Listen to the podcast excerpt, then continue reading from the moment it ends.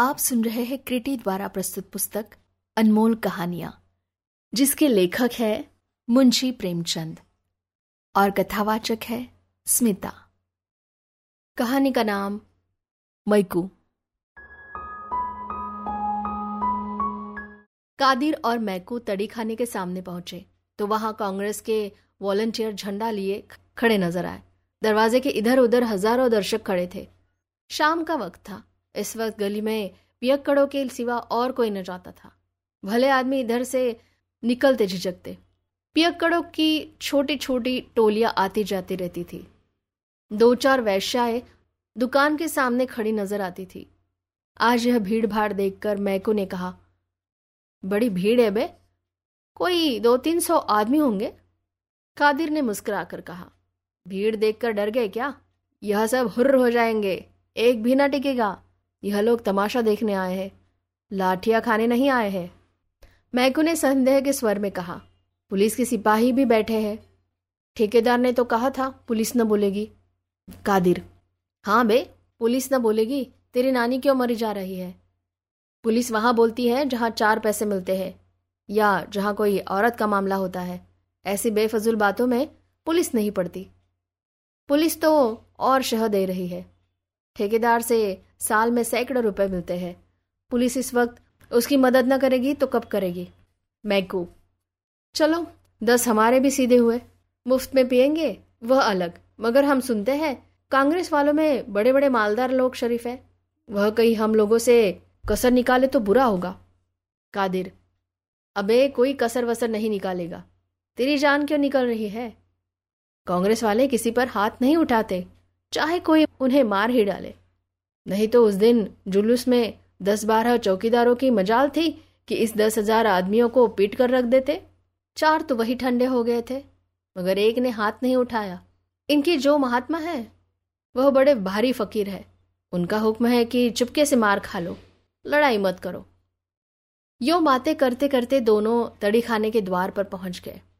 एक स्वयंसेवक हाथ जोड़कर सामने आ गया और बोला, भाई साहब आपके मज़हब में ताड़ी हराम है? मैकू ने बात का जवाब चांटे से दिया।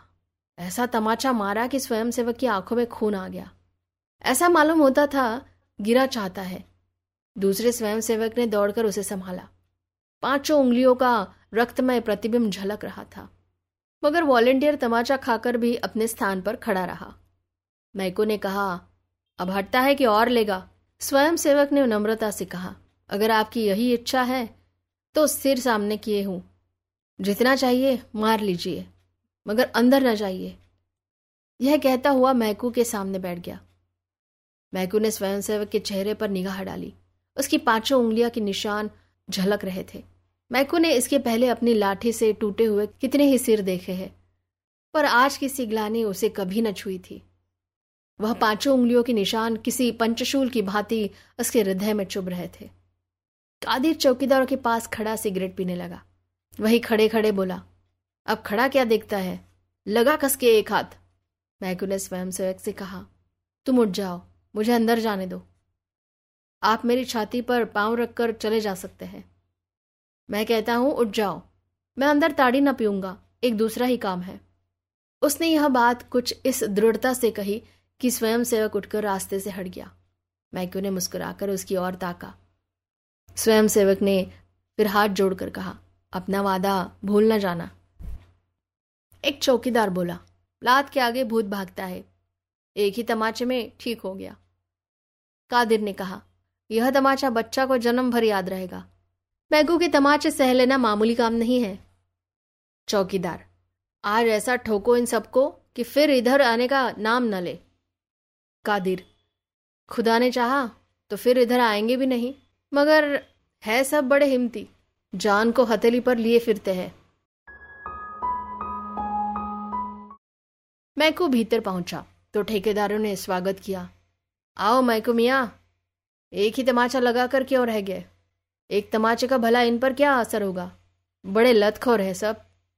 कितना ही पीटो, असर ही नहीं होता। बस आज सबों के हाथ पाव तोड़ दो, फिर इधर ना आए। मैकू तो क्या और ना आएँगे? ठेकेदार, फिर आते सबों की नानी मरेगी। मैकू और जो कहीं इन तमाशा देखने वालों ने मेरे ऊपर डंडे चलाए तो? ठेकेदार तो पुलिस उनको मार भगाएगी। एक झड़प में मैदान साफ़ हो जाएगा। लो, जब तक एक आध बोतल पी लो, मैं तो आज मुफ़्त की पिला रहा हूँ। मैकू क्या इन ग्राहकों को भी मुफ़्त? ठेकेदार, क्या करता? कोई आता ही ना था। सुना कि मुफ़्त मिलेगी तो सब धंस पड़े। मैकू मैं तो आज न पीऊँगा। ठेकेदार क्यों? तुम्हारे लिए तो आज ताजी ताड़ी मंगवाई है। मैकू यो ही आज पीने की इच्छा नहीं है। लाओ कोई लकड़ी निकालो। हाथ से मारते नहीं बनता। ठेकेदार ने लपक कर एक मोटा सोटा मैकू के हाथ में दे दिया और डंडेबाजी का तमाशा देखने के लिए द्वार पर खड़ा हो गया। मैकू ने एक क्षण डंडे को तोला। तब उछलकर ठेकेदार को ऐसा डंडा रसीद किया कि वहीं दोहरा कर द्वार में गिर पड़ा।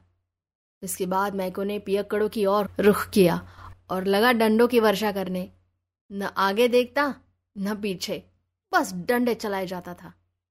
ताड़ीबाजों के नशे हिरण हुए। घबड़ा घबड़ा कर भागने लगे, पर किवाड़ों के बीच में ठेकेदार की देह बिंधी पड़ी थी।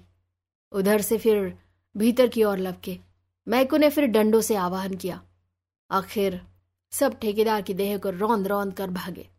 किसी का हाथ टूटा, किसी का सर फूटा, किसी की कमर टूटी। ऐसी भगदड़ मची कि एक मिनट के अंदर तड़ी खाने में एक चिड़िया का पूत भी न रहा। एकाएक मटकों के टूटने की आवाज़ आई। स्वयं सेवक ने भीतर झाँक कर देखा तो मैको मटकों को विध्वंस करने में जुटा हुआ था। बोला, अजय भाई साहब यह आप गजब कर रहे हैं। इससे तो कहीं अच्छा कि आपने हमारे ही ऊपर अपना गुस्सा उतारा होता। मैकू ने दो तीन हाथ चलाकर बाकी बची हुई बोतलों और मटकों का सफाया कर दिया और तब चलते चलते ठेकेदार को एक लाद जमाकर बाहर निकल आया। कादिर ने उसको रोक कर पूछा, तू पागल तो नहीं हो गया बे? क्या करने आया था और क्या कर रहा है? मैकू ने लाल लाल आँखों से उसकी ओर देखकर कहा हाँ अल्लाह का शुक्र है कि मैं जो करने आया था, वह न करके कुछ और ही कर बैठा। तुम में कुवत हो तो वॉलंटियरों को मारो। मुझमें कुवत नहीं है। मैंने तो जो एक थप्पड़ लगाया, उसका रंज अभी तक है और हमेशा रहेगा। तमाचे के निशान मेरे कलेजे पर बन गए हैं। जो लोग दूसरों को गुनाह से बचाने के लिए अपनी जान देने को खड़े हैं, उन पर वही हाथ उठाएगा जो पाजी है, कमीना है, नामर्द है। मैको फिसादी है। लठेत, गुंडा है, पर कमीना और नामर्द नहीं है। कह दो पुलिस वालों से, चाहे तो मुझे गिरफ़्तार कर ले। कई ताड़ीबाज खड़े सिर सहलाते हुए उसकी ओर सहमी हुई आँखों से ताक रहे थे। कुछ बोलने की हिम्मत न पड़ती थी। मैको ने उनकी ओर देखकर कहा, मैं कल फिर आऊँगा। अगर तुम में से किसी को यहाँ देखा तो खून ही पी जाऊँगा। जेल और फारसी से नहीं डरता। तुम्हारी भलमनसी इसी में है? कि अब भूल कर भी इधर ना आना। यह कांग्रेस वाले तुम्हारे दुश्मन नहीं हैं। तुम्हारे और तुम्हारे बाल बच्चों की भलाई के लिए ही तुम्हें पीने से रोकते हैं। इन पैसों से अपने बाल बच्चों की परवरिश करो। घी दूध खाओ। घर में तो फाके हो रहे हैं। घरवाली तुम्हारे नाम को रो रही है और तुम यहाँ बैठे पी रहे हो। लाना था इस नशेबाजी पर। मैको ने वही डंडा फेंक दिया और कदम बढ़ाता हुआ घर चला। इस वक्त तक हज़ारों आदमियों का हुजुम हो गया था। सभी श्रद्धा प्रेम और गर्म की आँखों से मैकू को देख रहे थे।